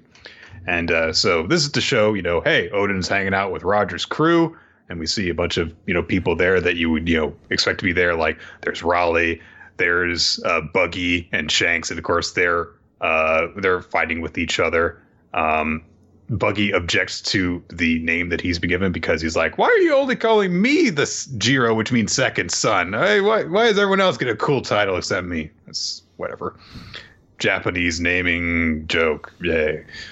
Um, but this is the point where Oden has gotten word that the country wants, you know, been back or something like that what was it exactly? He's like, yeah. So the Kozuki clan, uh, you know, wants. I have to go do this by myself. I can't take you with me to do all this stuff. and I've always had my reservations about why the land of Wano must keep its borders closed. I can't leave the country behind and then come back and demand to make me the shogun, but I will find a way to pass this will on. I shall work with my excellent vassals that I left back home to open the land of Wano and wait for a future in 20 years from now. And uh, that's it. 25 years have passed.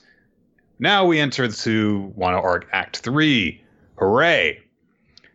We get an explanation then that, hey, just because it's really nice weather during this whole festival that's going on, that Orochi and company are enjoying, and also it's happening in the flower capital, yay, everyone's enjoying the nice weather. Uh, the regions in Wano are separated extremely, and the daily weather is equally different by location. So, meanwhile, over the Tokage port, there's a fucking monsoon. it's perfectly fine over here on this part of the island, but over here, It's just how weather works in the One Piece universe. Deal with it. just deal with it. So, uh, Momonosuke and Shinobu and Kinemon and the Scabbards are all together, and uh, they're at the port, and uh, things are bad. Um, there's massive waves, and not a single ship uh, is there. And uh, so they're like, "Where is everyone?" I mean, there wasn't a single person at the excavation uh, camp either. Uh, where are our soldiers? They're saying that there are signs that the port was attacked. Nobody's responding on the transponder snail. So they're like, "This is it. This is this is Tokage Port. This is where we were supposed to meet. Where is everyone? What's happened? Did so much change in the span of just a single day? What has happened to everyone?" And uh, Kinemon tries to contact everybody: Luffy, Hyogoro, uh, the Musketeers, Law. Nobody's responding at all. So they're like, we can't do this. You know, our enemies number 40,000. We need more help. We can't do this alone. We've waited all this time to do this. Where is our help? Where are our, where is our assistance? They have to assume that something has happened to all of them.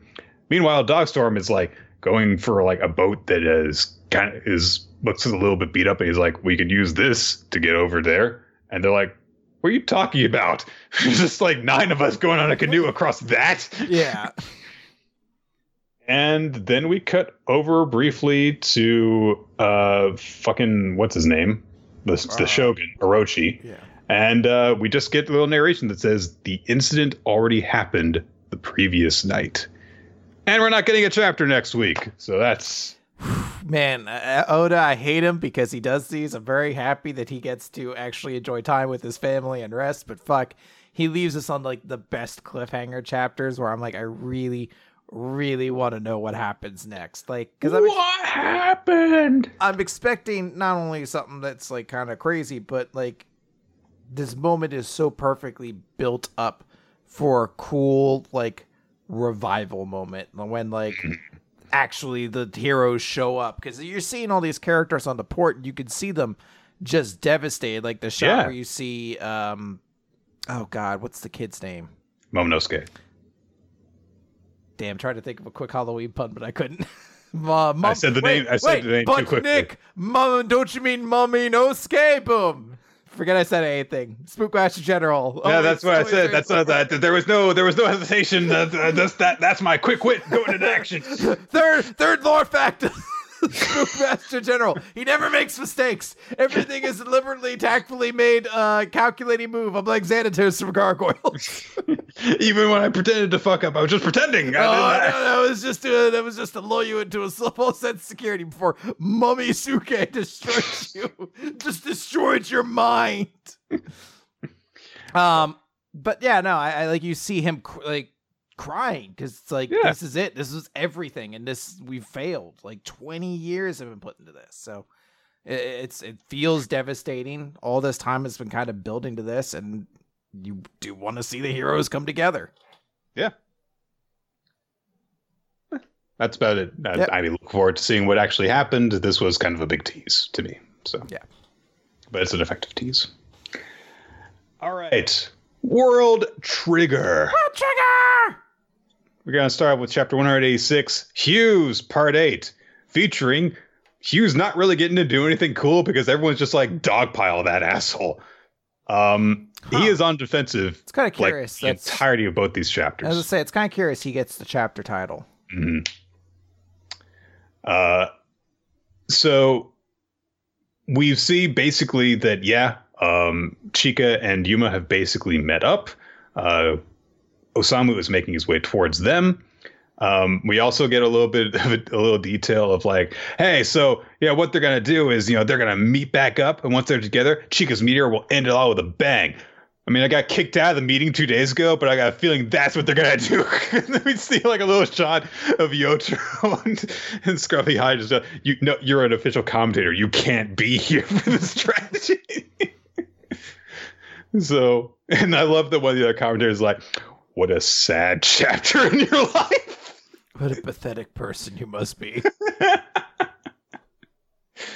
oh man. So that's what the so they're like okay well then there's uh, also Tamakoma too the three of them could meet up and then they'd hang hang head over to Hughes' position potentially though needing to stay hidden will hamper their speed for sure. Uh, then we cut over to uh, the sniper who's keeping an eye on Yuma and uh, Chika as they make their way through uh, the alleys. Uh, then yeah, everyone converges on Hughes pretty much. Uh, everyone spots him briefly, uh, even as he, though he's got his ba- bagworm on. Uh, they can still keep track of him because their snipers are keeping a bead on him, and uh, they encircle him. And uh, he's like, "All right, well, that's it. Just fight time." Like he's keeping track of them on his radar as he's trying to make his way around. Uh, there is just enough of a warning of that he's able to like dodge uh, the Ikoma whirlwind. He managed to block a sniper uh, shot from an ibis. Uh, then gunners come up, gunners come up, bullets, swords. Everyone's going after after Hughes. He has to, he's using all of his uh, different triggers to summon up barriers and shields, having to block sword strikes with his own blade. And then finally, Osamu and Chika and Yuma have all met up and he's like, okay, we've got to provide him with cover because there's no way that we're actually going to make our way over to him in time. So we have to just cover him from a distance. And second chapter starts up on that note as well. Uh, with Osamu saying that uh, it's uh, by the way, Yuba Squad Part Two is the name of chapter. But Nick, seven. don't you mean Booba Squad? Whoa! Yes, that's what I meant. Sorry, my mistake. So and that's what they're going. Last chapter wasn't it?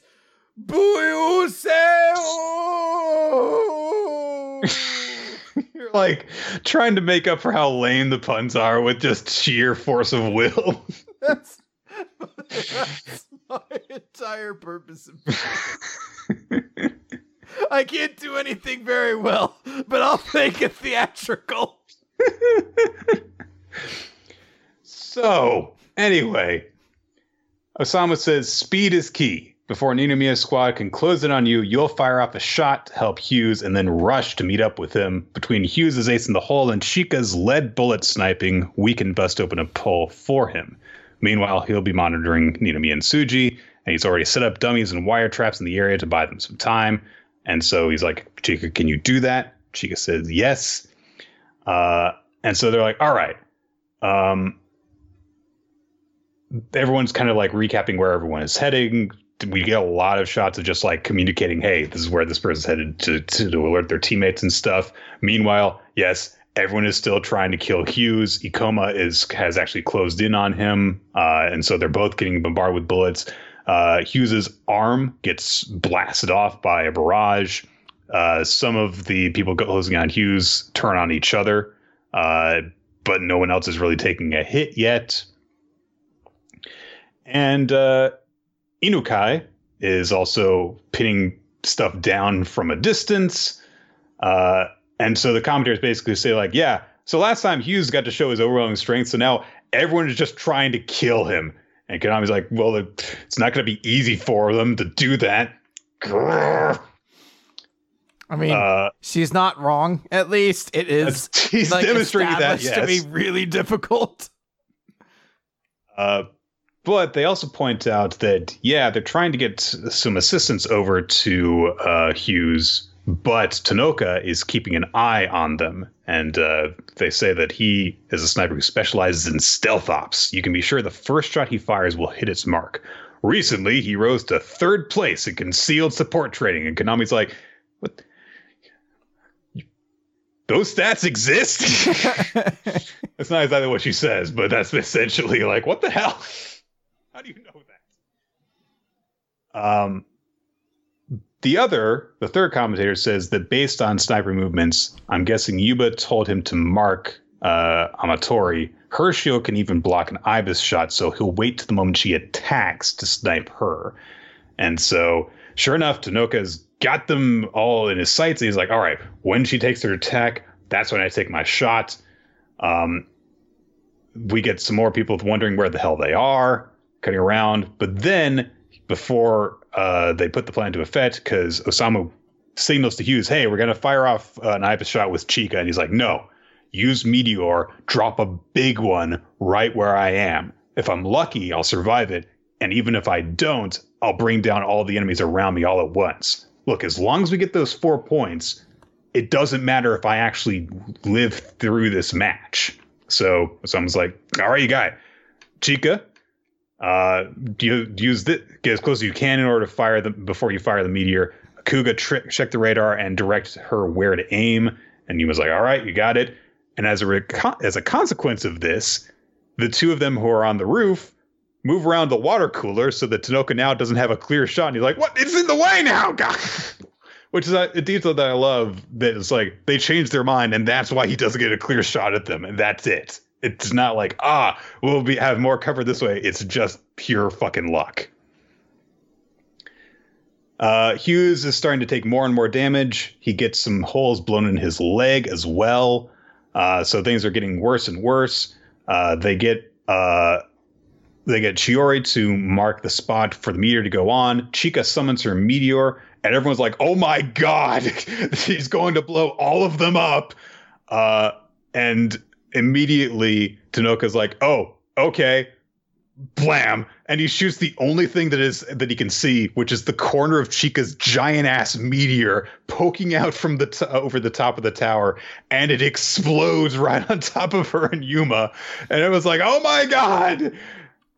And then the debris clears and chika summoned a shield around them at the last second.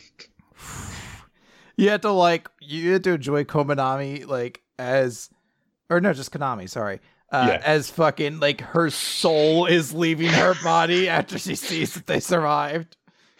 Oh my god, it's such a great shot. But also her reaction to the explosion, like, oh god. so yeah, and and everyone like actually is like, oh hey, Chika had some a good reaction there. So she didn't use that in the match uh, prior, so she's actually improved at this point. Uh, and Tonooka's really upset that uh, that didn't kill them because, I mean, the huge explosion should have.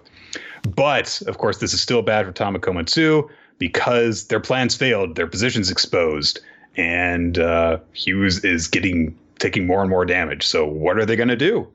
So good stuff in these two chapters. Yeah, it's very exciting. Um, we'll have to wait until next month to actually see what happens as a result of it, but there's enough like kind of aces in the hole still left. Like Osamu set up wires. Uh, Husei hasn't revealed that he knows how to change bullets. So mm-hmm. there's some stuff left to still do, and I'm curious to see how those all play out. Yeah. So, but overall, you know, the two chapters are like, hey, we're gonna come up with a plan, and we're going to implement it, and then it fails. So, really solid uh, story going on there. And that's gonna do it for weekly manga recap this week, guys. Thank you for coming out for the live recording. Let's name our favorites for this week. Hmm. Go first on chapter. I'm not sure this week. I went back and forth on some stuff, and uh, I am, I think, going to go with Spy Family just okay. because it was just amusing from beginning to end. I don't think that there are any flaws that I can point to in it. Will give a special mention to Eden Zero for almost having a really good chapter and if not for those last two pages really sapping away uh, from it for for me personally, would have probably named it instead. I don't. I'm not like in love with this chapter per se, but I think it's a chapter kind of has me the most excited. So I'm gonna give my chapter of the week to One Piece. Mm-hmm. I was really, really excited to see what's gonna happen next with One Piece. Um, so I'm gonna give it there. Uh, for MVP, I'm giving it to Yo though. Yo is such a fun like it's Yo. He's the one who uses the gun. This stupid face right after he gets handed the gun is just so perfect. And then seeing him actually look cool when he's firing it, just for like the end for him to be like, "Oh God, I didn't actually, I wasn't aiming for that at all." Uh, and I'm gonna give mine to Rebecca because hey, you know what? She at least got to do something important, and uh, it was pretty cool the way it all came together. Um, if only she had just kept her mouth shut for that one last page she appeared on. but oh well. Sure. Uh, I'll call it Leaper. That's not lame at all. I'm very creative. You see why I'm a beekeeper? oh God. She's the kind of person who she creates uh, uh, like a box opening series and calls it like box openings. like she doesn't come with a creative title or anything like that. She's like, it's my box opening series. I'll call it my box opening series. it's not even like Rebecca's box opening series. It's Rebecca's my box opening series. or like cat a cat girl opens or anything that's like connected to her brand or anything like that. It's just called box opening. And she's like, "Why is the algorithm not putting me at the top?"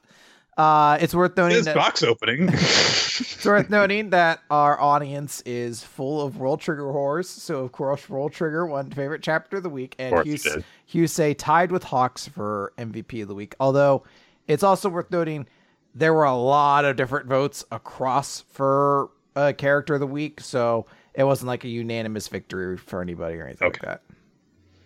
That's gonna do it uh, for Week Mug recap this week. We record the show usually around 7:30 to 8 p.m. Eastern time. Uh, Smashcast.tv slash Rolot, Twitch.tv slash is where we stream. Uh, you make sure to follow us at Different Podcast, at Rolot, at Nick F Time on Twitter. Check out our past episodes on weeklymangarecap.poppy.com, iTunes, YouTube, comment, rate, subscribe, all that good stuff. If you would like to send feedback to us, if you'd like to ask us questions, if you'd like to suggest manga for us to read, check out the Discord server. That is where you can find the Google Doc that Ninja X3i maintains that contains all the past suggestions, the stuff that we're currently working through. Chime in on stuff that has been suggested already to make sure that uh, that encourages us to actually read it. We'd like to, spe- to give special thanks to our Patreon supporters. You allow us to do bonus content for you guys to enjoy. Special thanks to Steve artist. You can check out his artwork in a number of different places. He draws boobs. Uh, Infamous Planet, the stuff that you do, makes the frame for us and stuff. Opening sequence by Milo Jack Stillitz. He's on SoundCloud. Winsdale Cheddar. He's on YouTube. And uh, yeah, that's it. We will have Happy Sugar Life for you guys probably next time. And next week, the full origin story of the Spook Master General. Is this going to be something that you like actually slowly unveil, or that you just like keep on teasing you're going to do and then just never do? Uh, Nick, I'm trying for a Sister Abigail here, where I allude to her a couple times. I suggest we might actually call up a wrestler from NXT to actually be Sister Abigail. Then it suggested that she's dead and her power uh, rests beneath me. And then I'm going to put on a Put bunch a of really bad makeup, uh, get mono, and everyone will forget about that story to the thankfulness of history. And that's what you call a bookend, everybody. Good night.